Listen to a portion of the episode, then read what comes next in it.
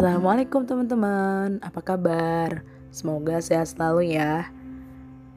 Kali ini Ira mau sharing sama teman-teman tentang prasangka. Pernah gak sih teman-teman pundung sama Allah atau marah atau kecewa, gagal paham, atau bahkan kesal sama Allah? Hmm, ada kisah orang yang gak mau sholat Jumat karena motornya hilang saat ia Jumatan. Ada juga orang yang kecewa karena dia telah rutin sholat malam tapi tak kunjung dapat universitas idamannya. Atau bahkan ada orang yang tak mau bersedekah lagi karena ia justru jatuh miskin setelahnya. Hmm, dan masih banyak lagi beragam kisah kecewa lainnya. Gini teman-teman, saat kita menjalankan seluruh perintah Allah dan hidup kita berjalan sesuai apa yang kita inginkan, mudah untuk kita menerapkan prasangka baik sama Allah. Bagaimana kalau sebaliknya?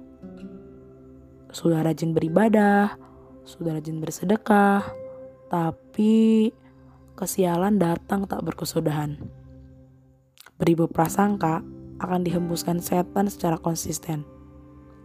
Tuh kan, katanya begini, tapi kok begitu, tapi kok begini, dan masih banyak lagi. Kerutuk kita dalam hati.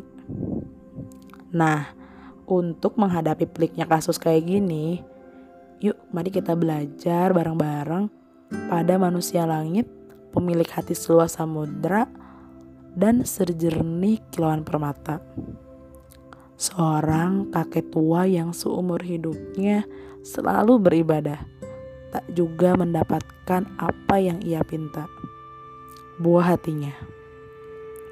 Walau istrinya terbukti mandul, tak pernah ia murka pada belahan jiwanya. Apalagi berniat mencari penggantinya. Lihat bagaimana ia berdoa. Ya Tuhanku, sungguh tulangku telah lemah, dan kepalaku telah dipenuhi uban, dan aku belum pernah kecewa dalam berdoa kepadamu, ya Tuhanku. Masya Allah, indah sekali bukan doanya? Itu cara ia berdoa sebelum mengutarakan keinginannya. Lanjut doanya dan sungguh aku khawatir terhadap kerabatku sepeninggalanku. Padahal istriku seorang yang mandul, maka anugerahiku seorang anak dari sisimu. Masya Allah, lirih doanya dengan suara yang lembut, tak ada tersirat sedikit pun rasa kecewa, apalagi menyalahkan penggam nyawanya puluhan tahun berdoa dari muda hingga senja, dari perkasa hingga papa, tak pernah ia kecewa dalam berdoa. Begitu cara ia menggapai ridhonya. Nabi Zakaria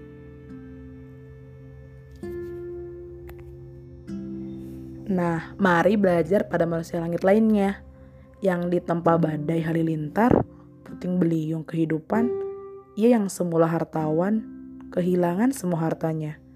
Seluruh ternaknya mati. Begitu juga dengan semua anaknya. Ia ditimpa sakit keras, sakit kulit yang menjijikan hingga diasingkan seluruh warga. Hanya istrinya yang setia menjaga. Dalam deritanya, ia hanya mampu berbaring dan terus berzikir. Lihat bagaimana ia berdoa. Ya Tuhanku, Sungguh aku telah ditimpa penyakit, padahal Engkau Tuhan yang Maha Penyayang dari semua yang penyayang. Masya Allah, indah sekali bukan doanya? Rasanya bukan seperti doa yang keluar dari mulut seorang manusia yang telah hancur segala kehidupan dunianya. Tak ada tersirat kekecewaan, apalagi menyalahkan begitu indah, penuh kasih sayang dan cinta kepada Allah.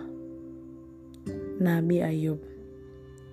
Begitulah kemudian Allah berikan Nabi Zakaria keturunan dari rahim istrinya yang telah rentak. Lalu Allah sembuhkan Nabi Ayub mengembalikan seluruh hartanya dan memperbanyak keturunannya.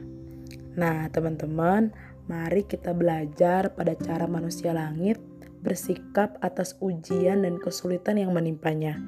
Maka, bagaimanapun kondisi kita saat ini, pelangi atau badai, tak ada opsi untuk kecewa dan berprasangka buruk pada Allah.